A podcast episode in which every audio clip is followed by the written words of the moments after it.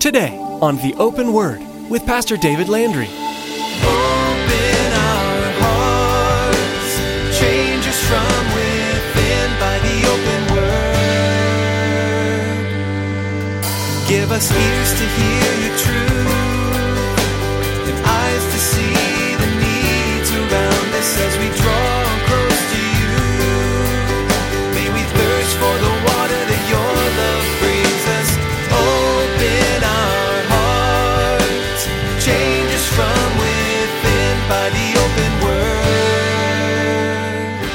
God had warned them even during the time of the wilderness exodus before they came into the promised land. Hey, you're going to go into that promised land. You're going to get all comfortable. You're going to be blessed and you're going to forget about me and you're going to start chasing after these pagan gods. God had forewarned them.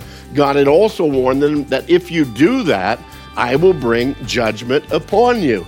And now here is a part where, again, God, one last time, in essence, here with Hosea, he is giving him again this warning.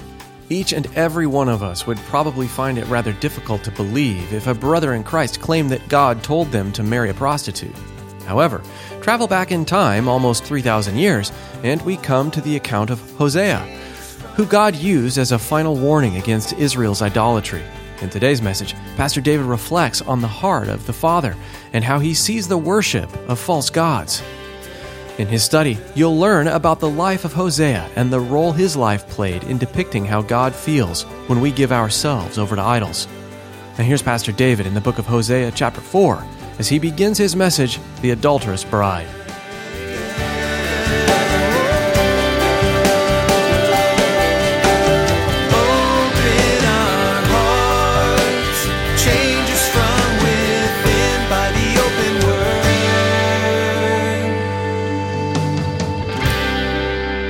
Need to have you imagine with me, if you could, and uh, both for the guys and for the gals, it'll be a little bit different for the gals, but just imagine for me, if you would, that number one, you're, you're living your life in every way that you can purposefully to give glory and honor to the Lord in, in every way that you possibly can. You're keeping your list of unconfessed sins very short. In other words, you're on a, on a regular basis going to the Lord and confessing your sin. There's, there's not a long list that you're building there. You're desiring to hear from the Lord uh, in, in, in, in a particular and in a practical way, in a clear fashion. You want to be able to hear from the Lord, not just, uh, you know, vaguely. You want to know that He's speaking to you. You want God's Word to come alive within your heart in such a way that it is absolutely undeniably Him that's speaking and calling you and directing you to a particular area or ministry in your life. Be there with me tonight with that thought.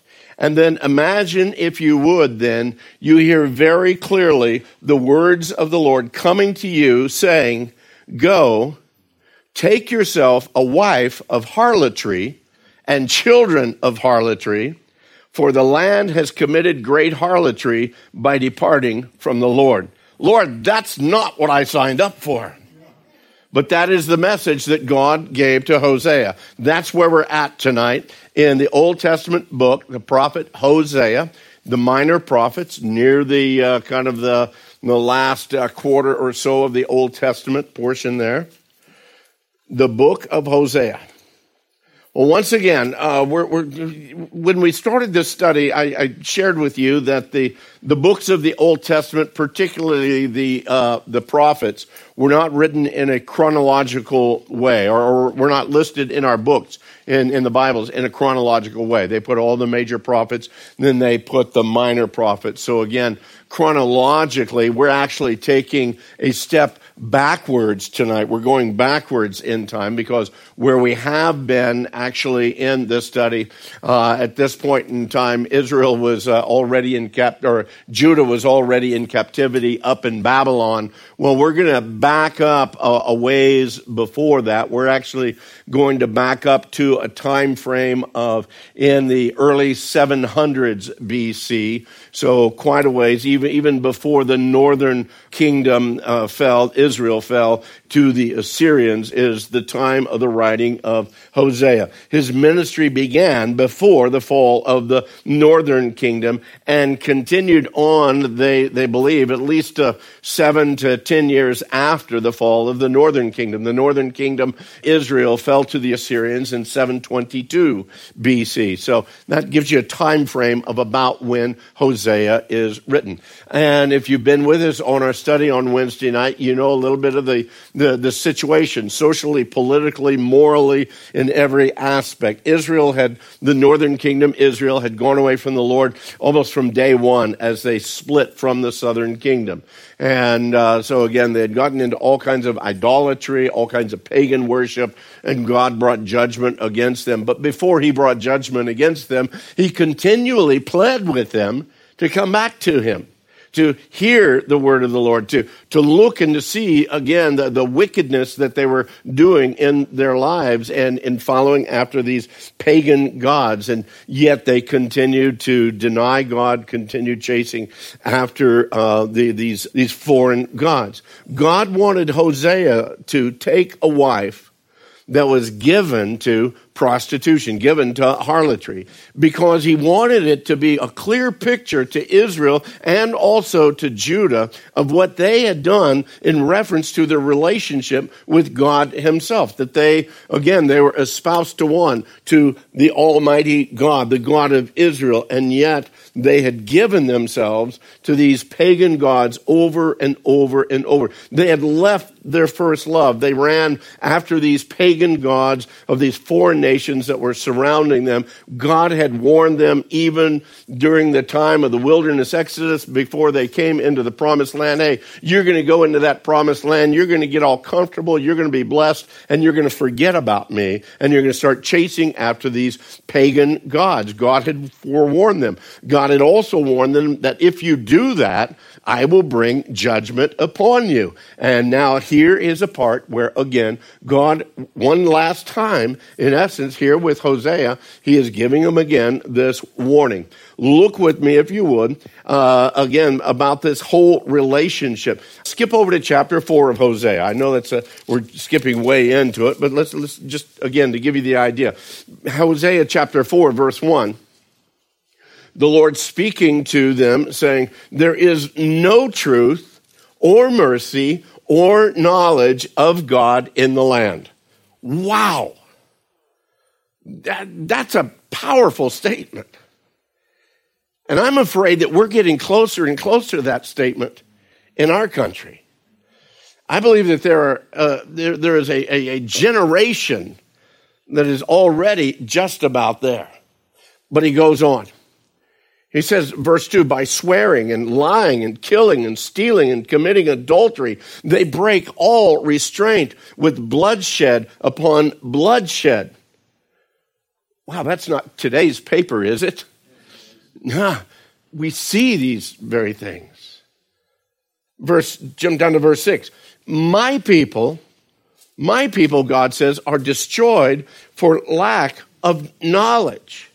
Now you think, man, knowledge. I've, been watching this whole deal with Mark Zuckerberg and Facebook, and man, all the information and all the knowledge that is available out in the world right now is just absolutely mind boggling. We are ever learning and yet not really coming to the knowledge of the truth. We have a lot of knowledge out there, but we're not really connecting it in the way that it should be. Listen to what he says here.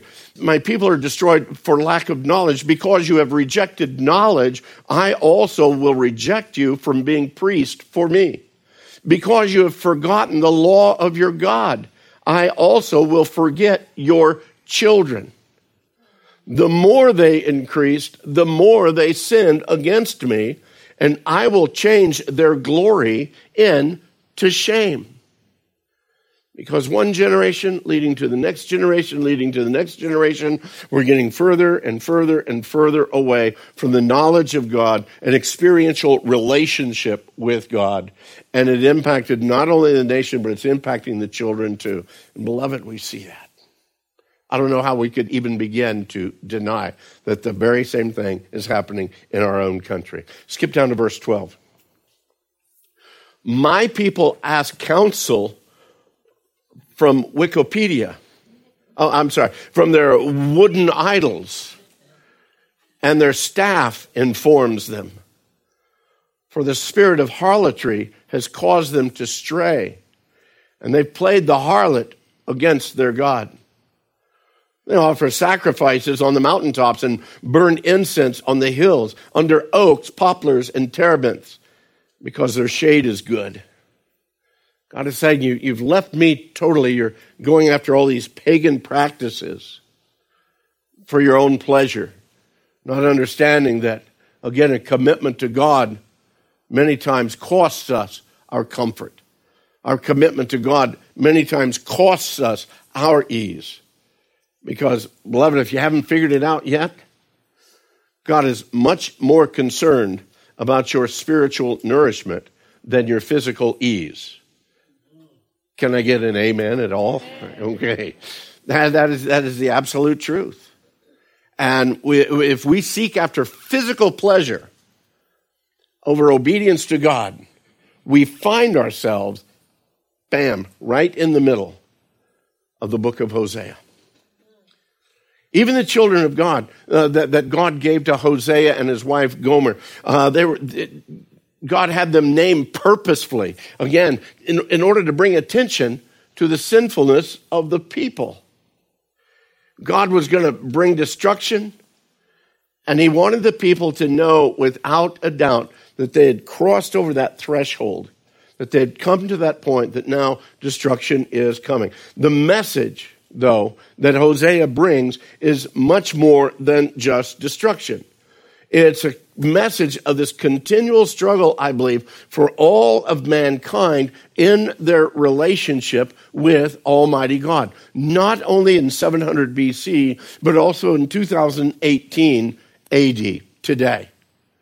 Because man reaches out for a multitude of things without, again, staying within that relationship with Almighty God. The book of Hosea clearly speaks about this cycle that we see all through human history. We see man raising up in rebellion, rebellion against the things of God and the direction of God and the leading of God. That's before the law was even given. We, we saw that, man, we, from the garden on, we have seen that. Rebellion being the first thing. And then from there comes the result of that rebellion. And that result is again God's judgment coming upon them and God's discipline upon man from the result of our rebellion many times, well, I won't even say many times, in, in the course of God's people, many times we will see from the results, from the consequences of the disciplining and the correction of God, then they will move into repentance. We see that in the people of Israel from repentance, then God brings redemption and then restoration. So that whole cycle. And then after that restoration, it doesn't take too long until guess what happens again? Rebellion. Rebellion again. And then it starts that cycle all over again. Throughout the message of this book, Hosea has to go after, literally go after his bride. Three different occasions going to go and get her and bring her in going to get her, buy her literally off the auction block because she has sold herself into slavery. Even after she runs away to chase her lovers, God says that what I want to do is hedge her about to keep her from getting pleasure and sustenance from the things of this world. Back up to chapter 2. In chapter 2. God says that he'll hedge up her way with thorns. And in verse 6 of chapter 2, he'll wall her in so that she cannot find her paths. She'll chase her lovers, but not overtake them. Yes, she will seek them, but not find them. Then she will say, I will go and return to my first husband, for then it was better for me than now.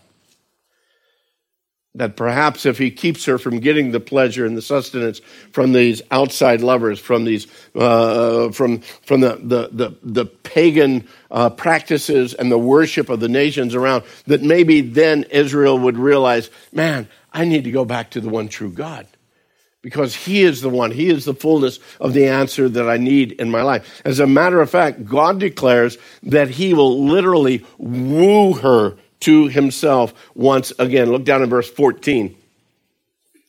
He says, Therefore, behold, I will allure her.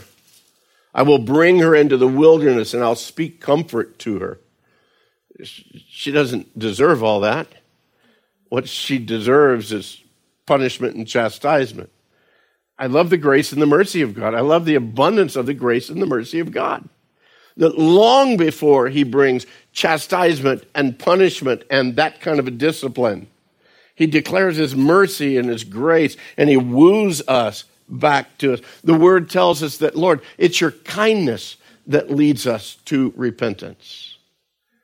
He says, I'm going to Bring her into the wilderness, speak comfort to her. Verse 15, I will give her her vineyards from there in the valley of Achor as a door of hope. She shall sing there as in the days of her youth. Down in verse 16, and it shall be in that day, says the Lord, that you will call me my husband and no longer call me my master. Think about that for a moment. Do you realize the difference of a relationship there that suddenly comes about? It's not my master. He's my husband. He's not just the God of discipline and structure and striving. He's my father. He's I've got that kind of relationship. That's what he's seeking for his children. And that's what he's showing us here in his relationship as he's giving the story of, of, of Hosea and Gomer. Look down in verse 19. I will betroth you to me forever Yes, I will betroth you to me in righteousness and justice, in loving kindness and mercy. I will betroth you to me in faithfulness, and you shall know the Lord. Down in verse 23. Then I will sow her for myself in the earth, and I will have mercy on her who had not obtained mercy. Then I will say to those who were not my people, You are my people and they shall say, You are my God. Beloved, God is looking, God is desiring, and God is doing everything that He can to work in you and I relationship. Relationship as, as a bride to her husband, as a child to their father. That kind of a relationship where we don't serve God out of fear, but we serve God out of love just simply out of obedience to the, the, love that we have for the greatness of all the things that he's done within our lives, for the greatness of who he is. And so throughout this message of judgment and destruction and doom that we see here in Hosea, we find this continual message of redemption, this continual message of reconciliation. Jump over to the last chapter, chapter 14. Chapter 14, verse 1. O Israel, return to the Lord your God. For you stumbled because of your iniquity. Take words with you and return to the Lord. Say to him, Take away all iniquity, receive us graciously, for we will offer the sacrifices of our lips. Assyria shall not save us. We'll not ride on horses, nor will we say anymore to the work of our hands, You are our gods. For in you the fatherless finds mercy. And once again, God's work of mercy is, is, is grace, is declaring, He's going to declare it to them. Look what He says in verse 4. God speaking to them, I will heal their backsliding. I will love them freely for my anger has turned away from him. I will be like the dew to Israel. Down in verse 8, Ephraim shall say, What have I to do any more with idols? I have heard and observed him. I am like the green cypress tree. Your fruit is found in me. Beloved, that everyone who comes to the Lord, everyone who today knows the Lord Jesus as their Lord and Savior, would finally come to that point in their life where they can literally draw that line. Say, why in the world would I go back into the world? I know that there is nothing in the ways of the world or the ways of the flesh that are going to give me any kind of consistency of pleasure, any kind of depth of fulfillment, but that all of those things bring destruction. And I know that when I come to God and when I lay myself before Him, fruit of His is going to be shown and lived and, and, and, and growing in my life. That we would, each believer, come to that point of drawing that line and say, man, thus far, no more. I don't want to go back there anymore. I, I, I, I, don't want to taste the, the, the, fruit of the world. I don't want to taste the, the sweet nectar of the, of, of, of the things of the flesh. I want to taste the sweetness of God in my life daily and moment by moment in my life. This message, oh, let me finish verse 9. Kind of like uh, going back to the Lord speaking. Who is wise? Let him understand these things. Who is prudent? Let him know them. For the ways of the Lord are right, and the righteous walk in them. But transgressors stumble in them. Message of Hosea. Again, it's once again kind of solidifies the truth that we found in Ezekiel. You don't need to turn there, but Ezekiel 33, verse 11 writes, As I live, says the Lord God, I have no pleasure in the death of the wicked but that the wicked would turn from his way and live. Turn, turn from your evil ways, for why should you die, O house of Israel? That's the very thing that we see here in the book of Hosea. God pleading with them to come back, come back, come back. Just as he pleads today with every erring child. Everyone who has ever made a, a, commitment to Christ and has allowed the world to stumble them up and to distract them and pull them off course and to bring a detour in their life, he's saying, Come back to me. Why should you continue in that way? Come back and live. Around the same time that Hosea was writing, about the same time as the fall of the, the northern kingdom, God was speaking in a very, very similar message through another prophet, the prophet Micah. Okay? So if you're in Hosea, go to the right, go past Joel, Amos, Obadiah, and Jonah, and you will get to Micah. Or just turn to page 737. You know, that's what I've got here. So right past Jonah, and Jonah's a pretty short book. The book of Micah. About the only thing that we know about Micah is that he came from the town of Moresheth, uh, or actually m- more properly, it was Moresheth Gath. It was a town located about 25 miles to the southwest of Jerusalem, primarily an agricultural area. It was right there on the borderline of uh, Philistia uh, the Philistines from Gath. Does anybody remember anybody in any of the Old Testament that we spoke about of somebody, a Philistine person from Gath, guy that was like really, really tall. They got a really bad headache one time. In fact, that was the last headache he ever got. Yeah. Goliath knows from that area. So here we find Micah's from that area.